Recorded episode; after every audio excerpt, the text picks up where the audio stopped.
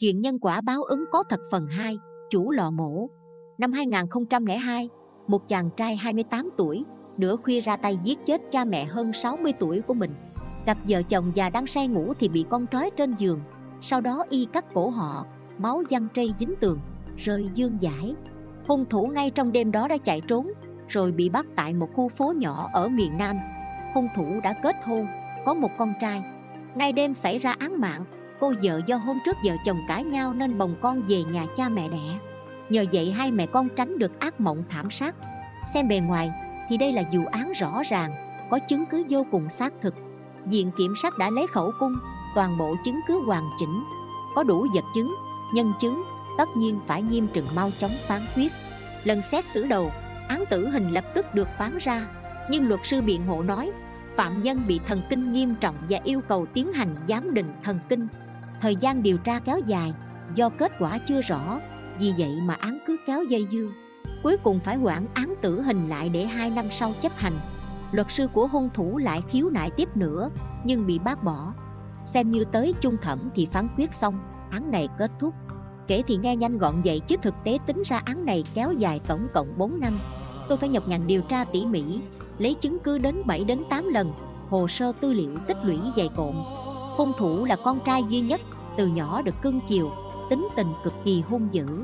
Hung thủ kết hôn xong vẫn ở chung với cha mẹ, thường hay gây cãi luôn. Mấy ngày trước khi xảy ra án, cha mẹ cùng vợ hung thủ đã nổ ra xung đột tranh chấp. Lý do là hung thủ đòi cha mẹ cho tiền mua nhà. Cha mẹ không cho và chê trách con trai là hạng bất tài vô dụng. Họ trách con không lo làm việc, khiến họ mất mặt với láng giềng. Chính điều này đã khơi gợi ác niệm giết người nơi hung thủ. Thế nhưng, nhiều đây có đủ để giải thích cho động cơ giết người của hung thủ chăng? Trên thế giới này những đứa con được cưng chiều, biến thành ngỗ nghịch, rồi nảy sinh tranh chấp cùng gia đình liệu có bao nhiêu? Vì sao hung thủ cứ khăng khăng muốn giết cha mẹ mình như thế? Trong hồ sơ, tôi phát hiện một đoạn khẩu cung cực kỳ kinh tâm. Hung thủ khai báo như vậy, tôi muốn giết họ từ lâu rồi, vì họ rất vô dụng. Bảo cho tôi tiền mua nhà mà họ cũng không chịu, thế thì giết quách. Để làm chi? Tôi thảo kế hoạch từ mấy tháng trước lận. Đầu tiên tôi nghĩ nên cho họ uống thuốc rầy, nhưng đi chưa tới tiệm thì tôi quay về vì nghĩ thuốc rầy sẽ thiêu đốt ruột gan. Sau đó tôi hoạch định sẽ chở họ đến hồ nước chơi, rồi dìm chết họ. Nhưng tôi lại không thực hiện. Cuối cùng nghĩ tới suy lui, tôi thấy chỉ còn cách cắt cổ là hay nhất.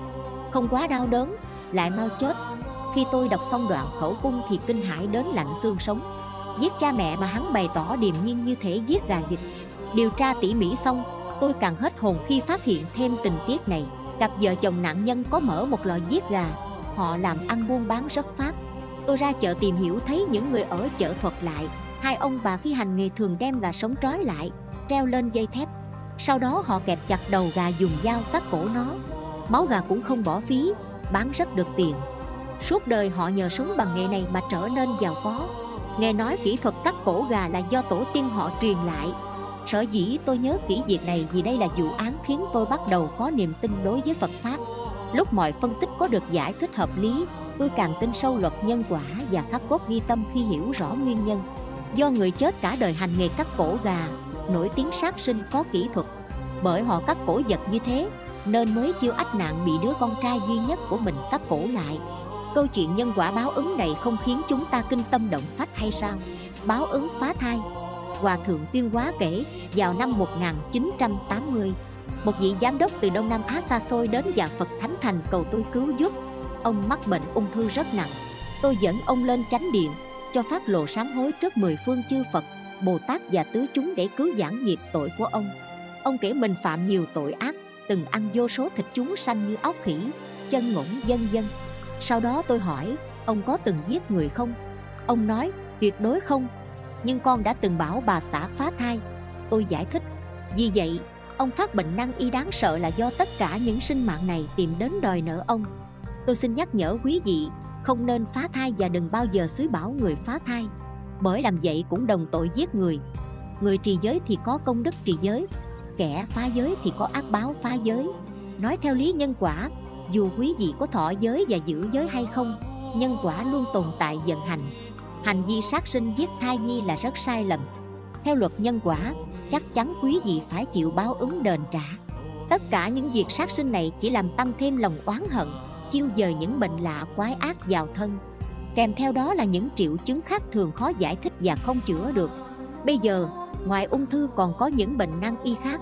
Những bệnh này đầu tiên bắt nguồn từ phạm giới tà dâm, sát sinh, ăn cắp, nói dối và dùng chất say hút chích các chất ma tuy khi mọi người đều giữ ngũ giới, thực hành thập thiện và ăn chay thì sẽ không có thiên tai. Ngoài ra còn được hưởng rất nhiều phước báo cực lớn. Thậm chí chính cái tâm trong lành sẽ khiến nhiều người có thần thông và khai mở ngũ nhãn. Những câu chuyện nhân quả báo ứng là có thực, là hiện thân thiết pháp, nhưng người thế gian không tin. Đa số còn dốc sức tạo ác, không biết ngương sắc, phóng sinh nếu chúng ta muốn thế giới thái bình thì mọi người nên giữ nam giới, không sát, không trộm cướp, không tà dâm không giọng ngữ, không uống rượu hay hút chích các chất ma túy. Nếu quý vị không tạo nghiệp xấu thì thế giới sẽ không có thiên tai, đau khổ, bệnh tật và người ta sẽ sống hạnh phúc. Trích chuyện nhân quả báo ứng theo báo ứng hiện đời. Câu chuyện đến đây là hết. Cảm ơn các bạn đã chú ý theo dõi. Nhớ follow kênh mình để được nghe những câu chuyện phật giáo ý nghĩa mỗi ngày nhé.